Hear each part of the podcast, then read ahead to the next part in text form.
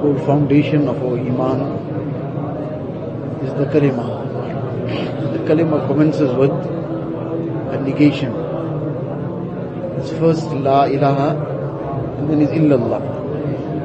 So first is the negation of all the ghairullah. First is the negation of everything that is an obstacle to getting to Allah Ta'ala. It is not possible that a person will remain, for example, in shirk and still be able to gain, gain iman. Still remain in kufr and still have iman at the same time. It won't happen. It's impossible. Until he doesn't negate that kufr and shirk completely, iman will never come. So just as this is the first step to completely negate that kufr and shirk, likewise to the extent he will negate everything else, to that extent he will then get to Allah Ta'ala.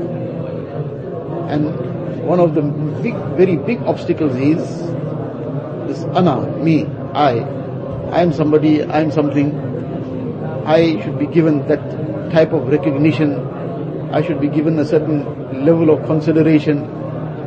Just as this kufr and shirk has to be totally negated, as long as this I is not negated completely also, until then, while this will not be the case like a person in kufr and shirk cannot be in iman at all, iman will be there inshallah. But to get closer to Allah Ta'ala, that I becomes a very, very big obstacle. Until that I is not trampled, is not negated, is not annihilated, then a person will all the time be falling short, he will be falling behind, because all these things will become ob- obstacles. So first is this La ilaha. Every deity, everything to be totally eradicated. And one of the very big deities is this ana, the self.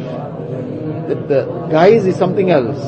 The pretext, whatever the person puts forward will be whatever else. He'll have some excuse. But behind that excuse will be his own ego.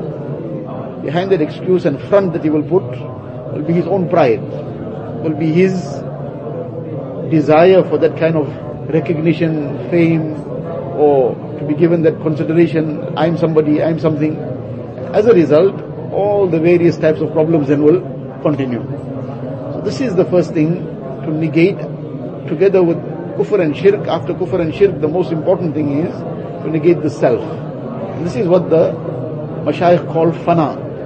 Fana is simply negating, but negating what? The person negates his own view and opinion in everything. I got no view for myself. I've got no opinion for myself in terms of whatever I want to do, how I want to do it, whatever the direction and guidance that he has submitted himself for, he'll take that and go. When he's acquired that, now sometimes that this direction, guidance, that advice might be to his liking, and many a times it won't be to his liking. Sometimes he'll be wanting something else, and the direction and guidance he's got is something else.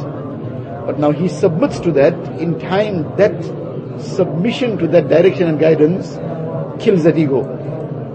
And in time that totally it suppresses that ana, that I. Because now everything I want to do is not happening.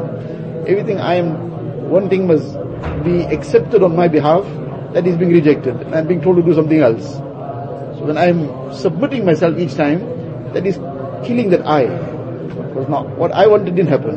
What I desired wasn't accepted. So each time that is being suppressed. And in time that gets annihilated. So this is the very big obstacle which we need to be conscious about, this obstacle of this I.